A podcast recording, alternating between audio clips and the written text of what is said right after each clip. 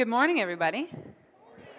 My name is Jonah. My pronouns are they, them, theirs. I'm going to try and find this light for you.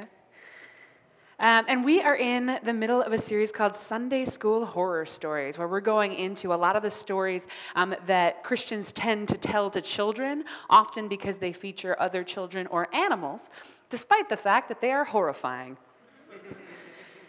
So, we've talked uh, about Noah's Ark um, and the mass flood and the genocide and the rainbow, and how to reclaim hope in that story and to find God's love and message of salvation and accompaniment in that story, and in the fall of humanity with Adam and Eve and the serpent. But today we're going to take on a story that uh, will come as no surprise to you, is close to my heart Jonah. Um, so, what do we know about Jonah? We've done a little bit of like a, a, call out, you know, crowdsourcing of information on some of these stories so far, because I want to get a sense from the room. Do we know anything about this story? We know there's Jonah, and what else? The whale, right? Jonah and the whale. What else do we know? The end. No. He's supposed to go somewhere, not into it, go somewhere else. Other, other things we know about this story, we've been taught about it? Oh, a lot all at once. Denouncing? Denouncing. Denouncing what came from the back? Thrown off a boat and eaten by a fish. What? Thrown off a boat. All right. How? Huh? Obedient and disobedient. How many of us have heard that this story is about what happens if you disobey God's orders? Yeah. Yeah, this one's a little rough. And honestly, for me, that's the most horrifying part of this story. Like, there's a, an element of, of actual horror in this, like, enormous uh, fish. We often call it a whale um, that, that can swallow people whole and hold them captive for days and all this stuff. But the more horrifying part of this story for me is the, the story that we've been given um, that says that this is what happens. This is a punishment. God will coerce you into doing God's bidding. Um, and if you don't do it, well, you better look out for the scary sea creatures who are coming after you, or you're going to get thrown off a boat. Is that generally the idea that we've gotten from this story? I'm seeing some nods. Yeah, so the, the, the short version of what we've been told um, is that Jonah um, is sent by God to go to Nineveh. We don't often have a lot of context for Nineveh, it's just a place with a cool name. Uh, so, like, Jonah, go to Nineveh. And Jonah's like, nah, I'm out, and runs in the opposite direction. A lot of us don't know um, where he was going. He was going to a place in Scripture called Tarshish. Um, and, and so he was going to Tarshish. He stops in Joppa, which is um, like a port city, hops on a boat. So, uh, so he's on this boat, and things go poorly. things go poorly. There's a big storm, and everybody on the boat is freaking out, and they're like, Everybody pray to your gods. And, and the assumption was like all these different members of this party on the boat had different gods that they were asking for help. Um, and, and in the midst of this, we know uh, from, from what I'm hearing, right? Some of us have heard that uh, they decided to show, throw Jonah off the boat. They're like, Jonah, you're the problem, get off the boat. They pick him up, chuck him over. And so then, somewhere in there, right, thrown off a boat, eaten by a fish. So we'll go with that interpretation because that seems consistent with what I've heard. Um, so, you know, so Jonah gets thrown off a boat and immediately just gets chomped by this big old fish. And then kind of cuts a deal with God and is like, okay, I'll do your bidding. God spits him out on dry land and he goes, and then we don't really hear a whole lot about what happens after that, right? Am I missing anything? All right, terrible story. Terrible story. or maybe interesting story, a lot of fun elements, a lot of magical realism in there that I'm super into, but not a very good God. And kind of a, a, a battered Jonah. Am I right? This Jonah, who, sure, is disobedient, oh, is cast as the villain in this story, is just not, um, is not obeying God, but then just gets punished and punished and punished until he relents. And that, uh, you may have been noticing a theme of some of our common cultural interpretations of these stories, depicts a very abusive relationship between God and humanity, wherein we are subject to the violent whims of a God who demands our obedience and doesn't really care a whole lot about our well being. That's an awful story to base um, a, a faith on. It's an awful story to base a call on or to call yourself. But that is not my Jonah story. And I want to share with you some more of the complexity of Scripture as I've understood it and the ways that the Jonah story has actually become really, really rich for me. So I'm going to tell you a longer version, one with a little bit of my own commentary, but a surprising amount of uh, faithfulness to the actual words of Scripture. In, in the beginning of this story, we have Jonah. Jonah is said to be a prophet, which means that he's in conversation with God. He knows who God is. She's been talking to him a while. Jonah, we know, is an Israelite. He has been um, part of an oppressed community for his entire life because the Israelites are, are, um, are oppressed by the Assyrian Empire, this massive force in their world, and, uh, and have been brutalized by the Assyrians. And so Jonah, in his oppressed community, is speaking to God. Now, most of the prophets of God in the scriptures speak to their own home communities. They will condemn other nations, but they're never sent out. There's only one other case in all of Scripture where a prophet gets sent out to a foreign nation to proclaim the word of God. So Jonah is doing his thing in his tradition, speaking God's truth to the people of God. And we don't really know what's going on with Jonah. We know from the testimony today that you can be somebody deeply engaged in church, deeply engaged in faith, and have periods of feeling very removed from God. We don't know if Jonah was feeling close to God and loved or far from God and alone. But Jonah gets a word from God, gets an instruction. God says, Go out to Nineveh, that great city, and cry out against it, for their wickedness has come up before me. Now, when God calls Nineveh great, he's not, this is not a compliment. It's just big. It's just Bible for big. And so God is saying this huge force, this force in your world, that great city, their wickedness has come up before me. Their wickedness I have recognized. Now, the wickedness that God is talking about here is the violence against Jonah and his people, the violence against Israel, because Nineveh is the heart of the Assyrian Empire. Nineveh, this great Assyrian city, needs to be called out. And for whatever reason, God knows that they need to be called out by Jonah, by one of the people that they are victimizing. And so, Jonah, for reasons that might be a little bit easier to understand now, that we know that these are Jonah's oppressors, these are the violent abusers in his context, these are foreigners who have been hurting him and his country. This is outside of the realm of the call that he thought he was signing up for. He goes the other way.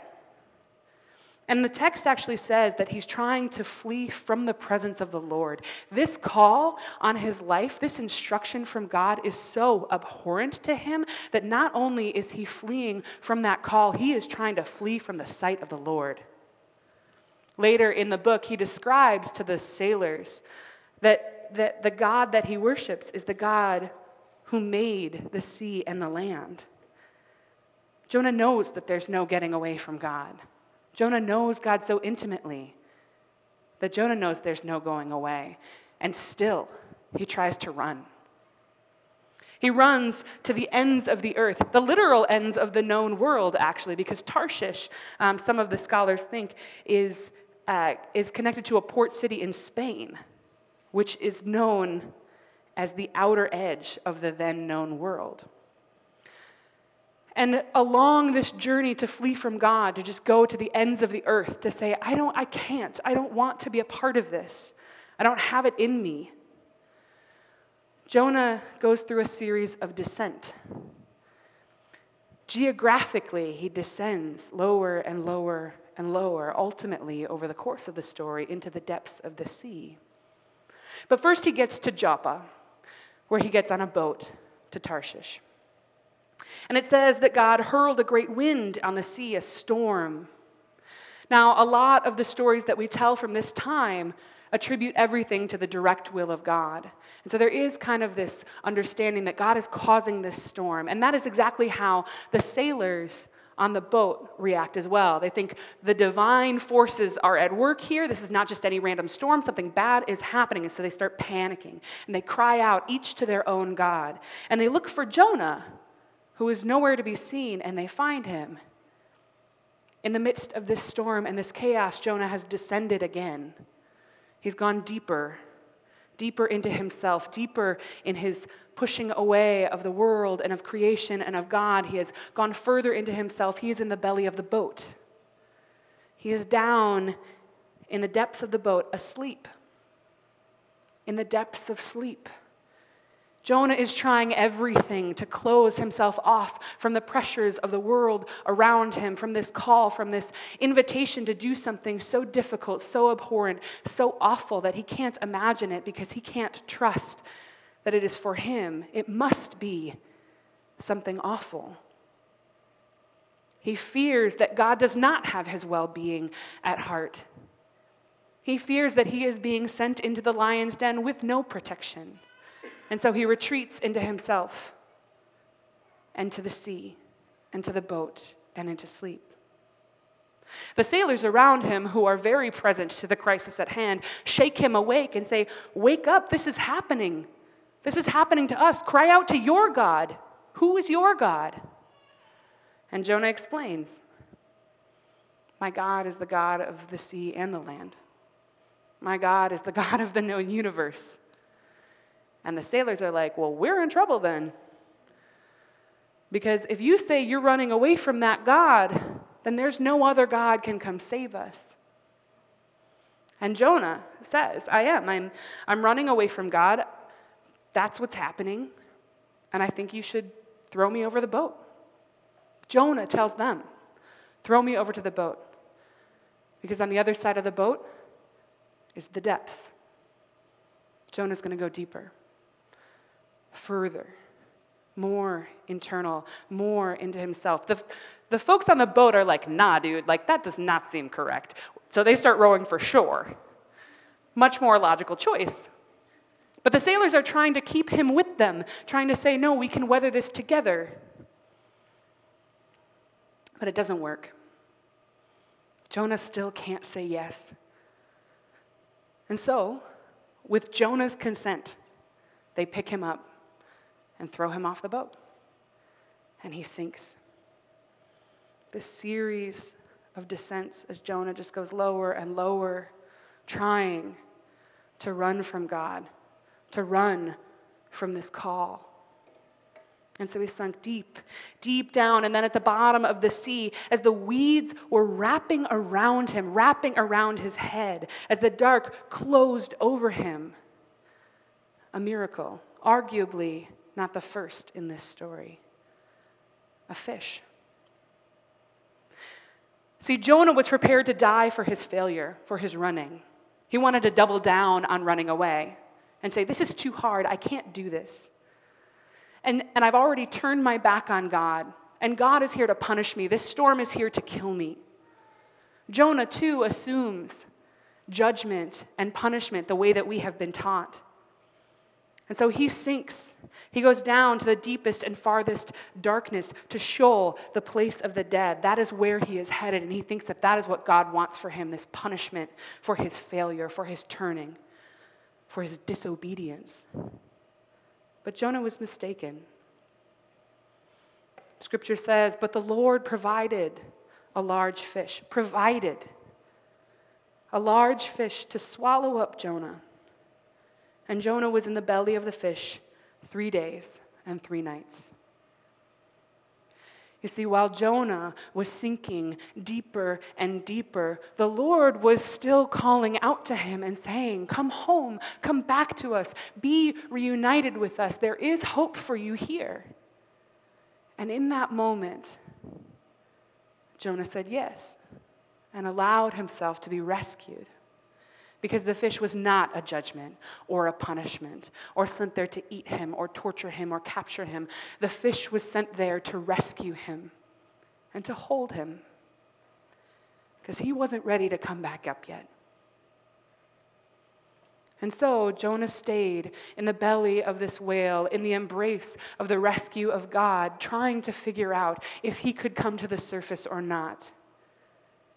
And he prayed, and he prayed, and he wrote some poetry.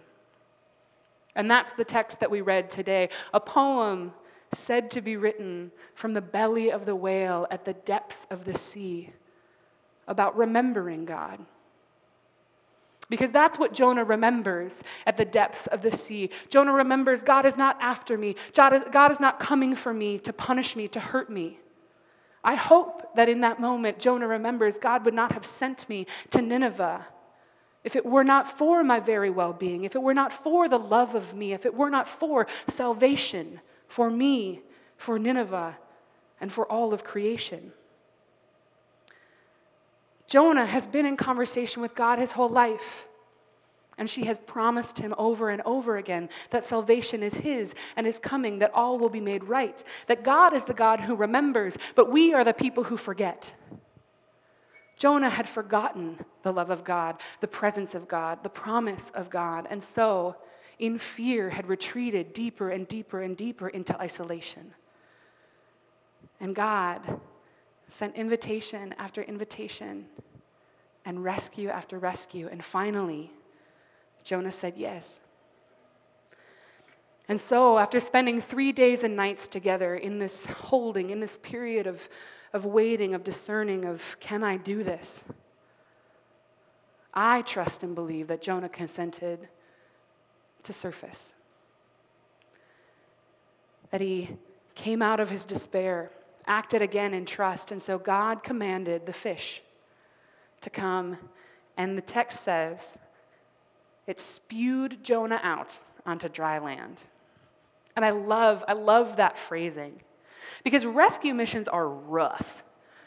Like coming up from the depths is rough and, and smelly and ugly. This one involves literal like fish vomit, right?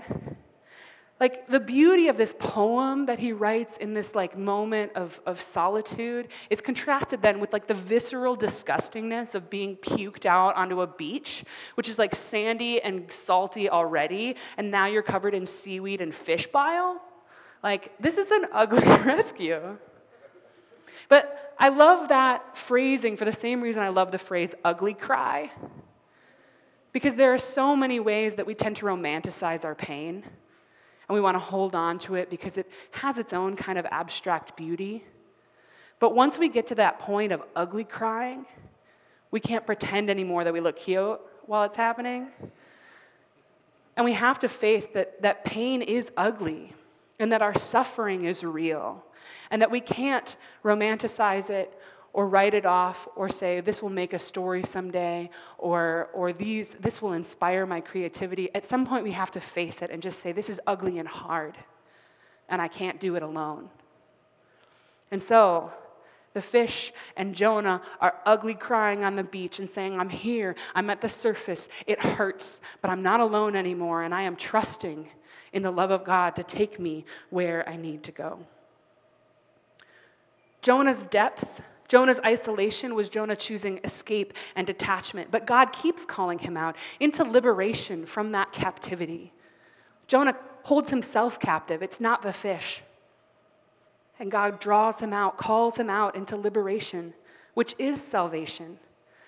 This is what God saves us from and for, is to be made whole, to be drawn out from our alienation. We are so alienated from ourselves, from our community, from our God. Jonah, in the depths with the weeds around his head, could not feel connected to the God of love, could not feel connected to himself, to his call, his identity, couldn't feel connected to his people who were being oppressed.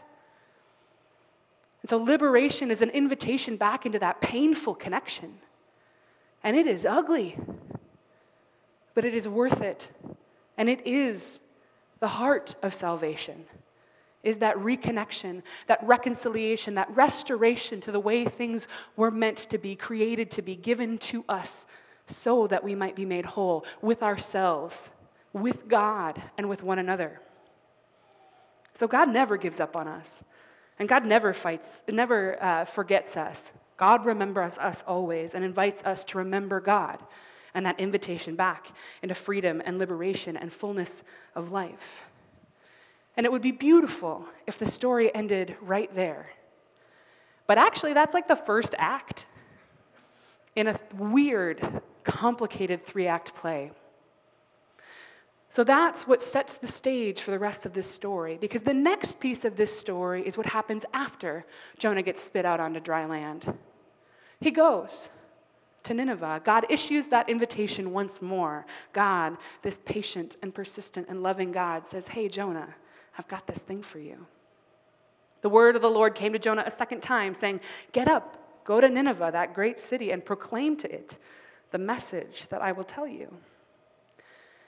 It says that the city is exceedingly large, three days' walk across, which would be like 50 miles. Not historically accurate, but not the point. Just one of the many pieces of evidence we have that this story is a parable and not a history text. And so Jonah walks one day's walk into it and gives one of the shortest sermons ever heard. I will uh, give it to you now. 40 days more, and Nineveh shall be overthrown.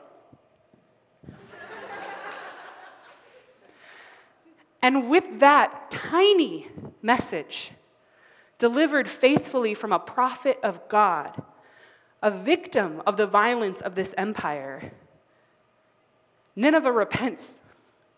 Like all of Nineveh repents.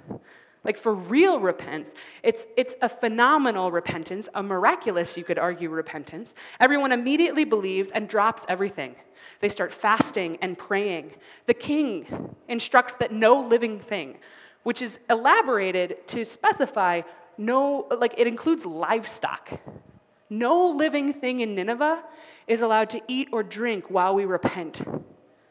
Everything, including the animals, will be covered with sackcloth, which is the garment of repentance and of grief and of saying, I messed up. It says, All shall turn from their evil ways and from the violence that is at their hands. That's what the king, the king of this, this horrible city that has been the, the, the heart of oppression in this part of the world, is saying, All shall turn from their evil ways and from the violence that is in their hands. And in one of the, the most uh, enjoyable for me casual verses in the Bible, it says, Who knows? God may relent and change his mind. But there is this kind of like, we will repent regardless vibe to it that says we see that we've done wrong, we see that we have messed up. And it's kind of an interesting thought experiment. Like, what if oppressors really did just repent? What would happen? What would it look like? What would it feel like if, without further convincing, our oppressors heard, us as oppressors, we heard the wrong that had been done, felt conviction, and stopped and made amends. I want you to think of this relative to any and all of the identities of, oppression, of oppressive power you hold. We all have intersecting identities of power and privilege and oppression. The deck is stacked for and against all of us in the world, and, and all of us differently. And so I want to acknowledge that different folks have different levels of privilege or oppression in this room. Um, so, for instance, as, as a white person, I have more oppressive power in this room than people of color.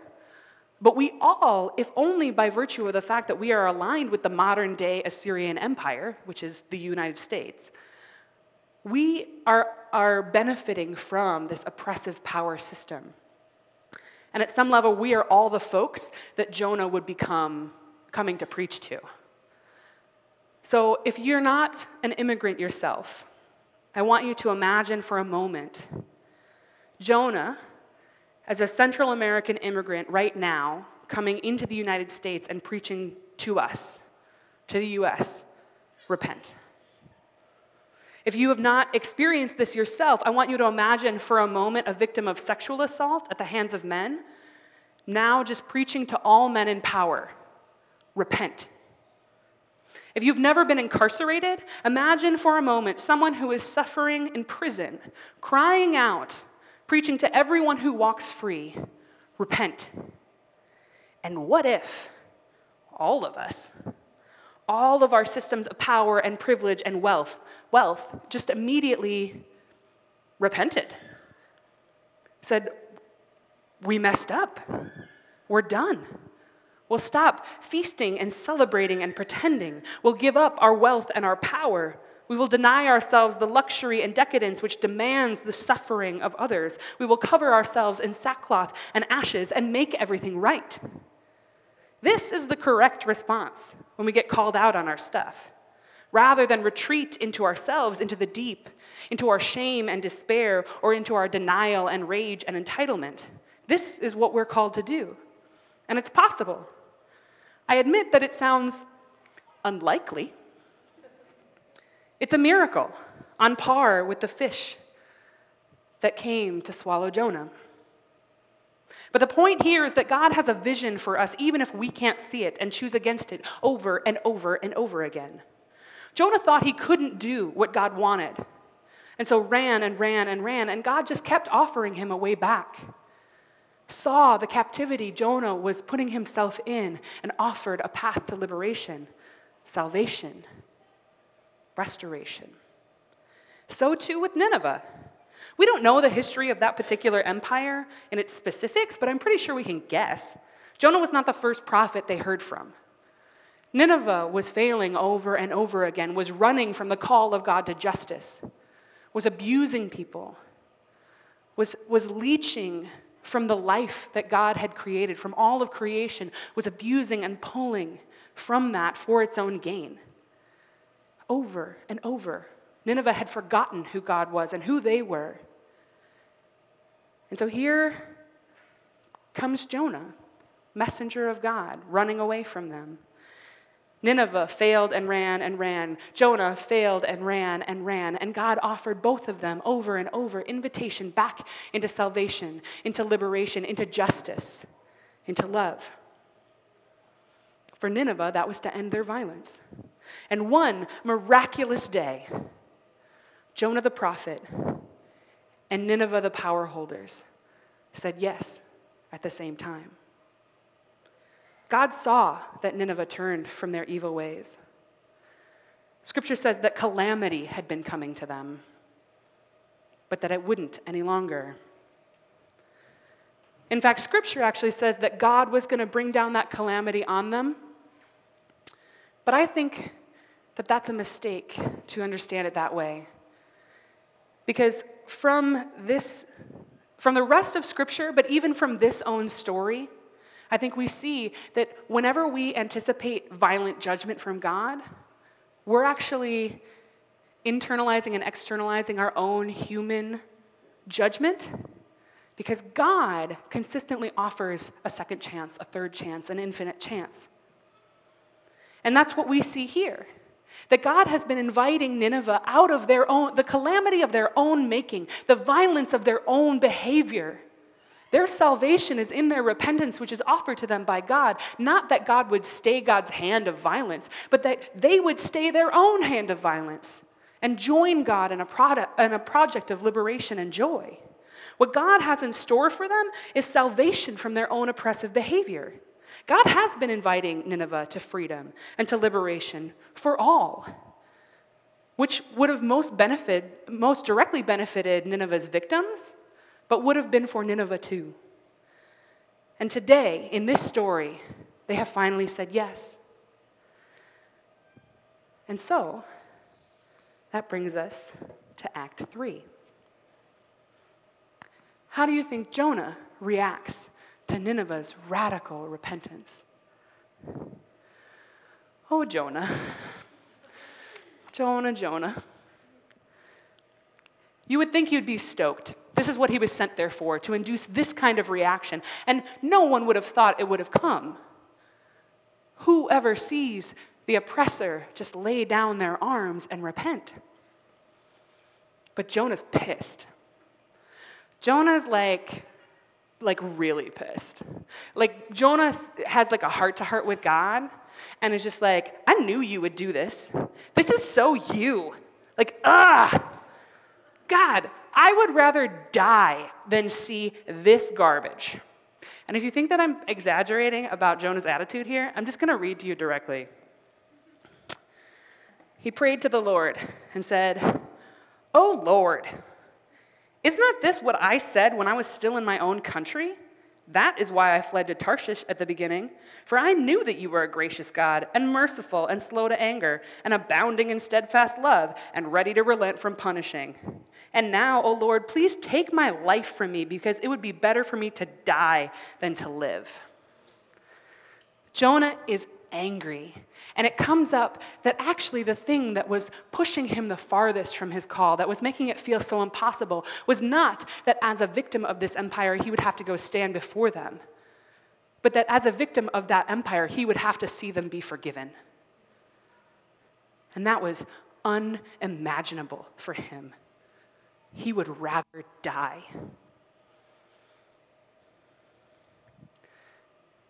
Jonah has a lot going on here, y'all. After this exchange, there's a weird, um, there's a weird instance with a bush.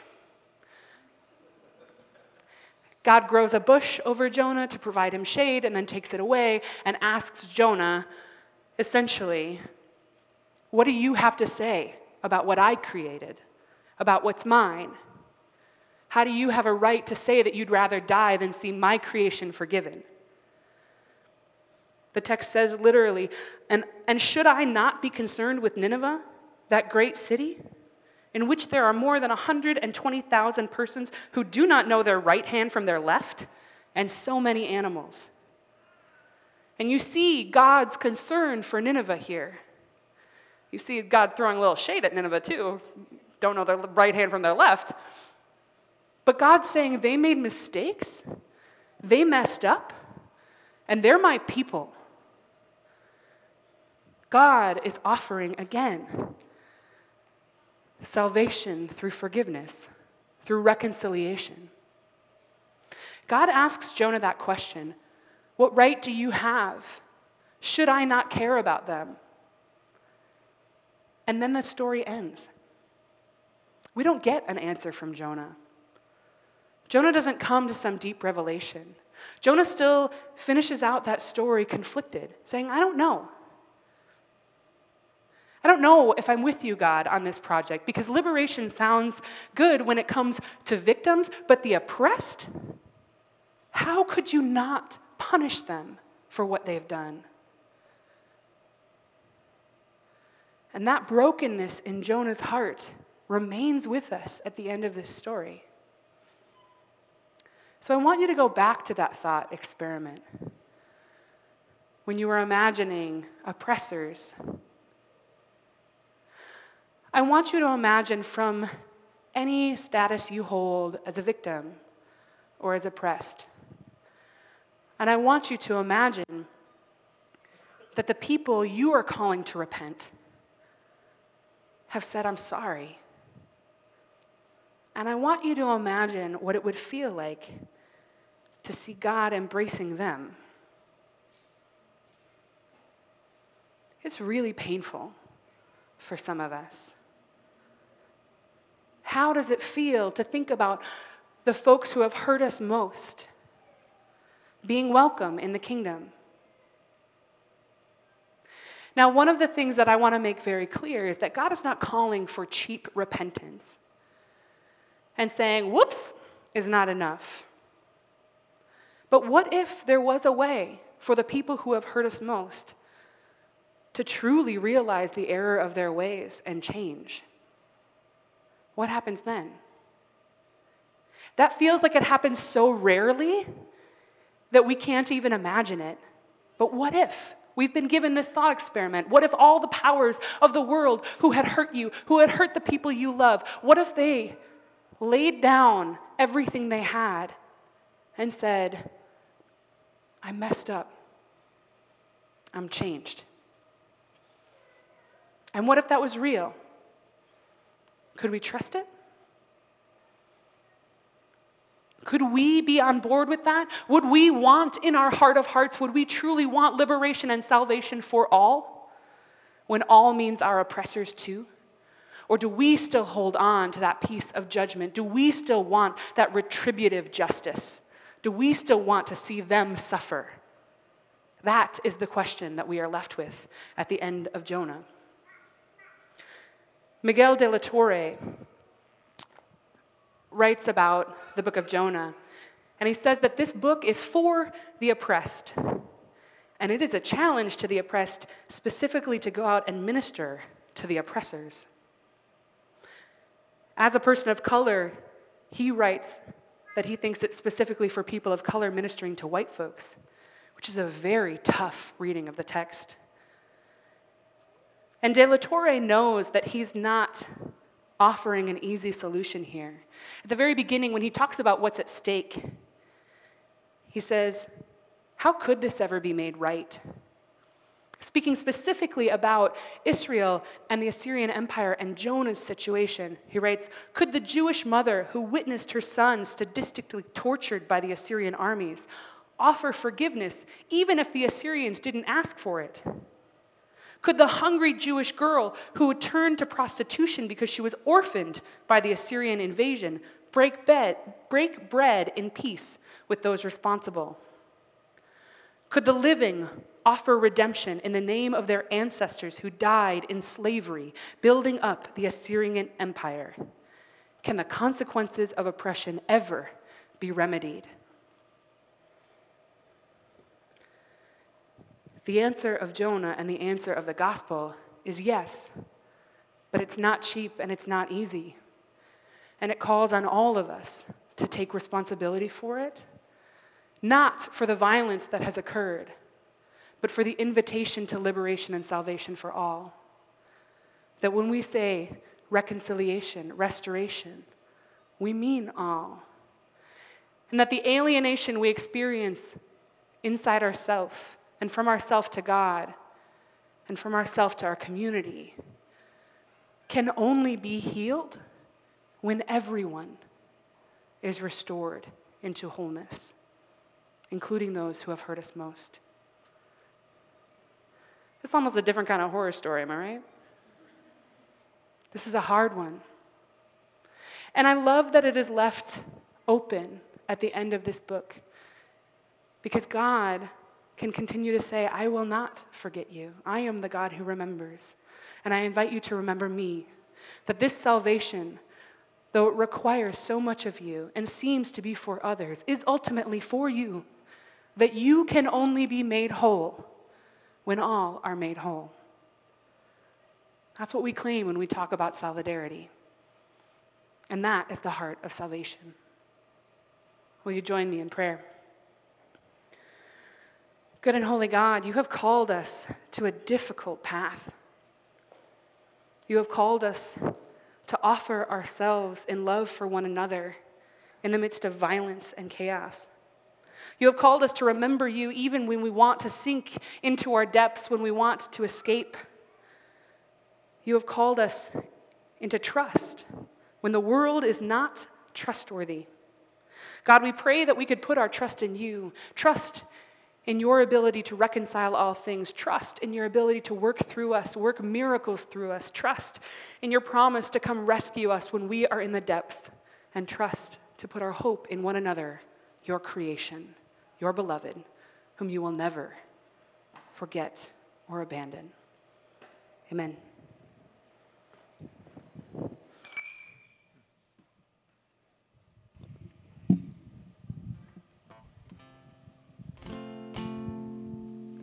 If y'all would stand with us.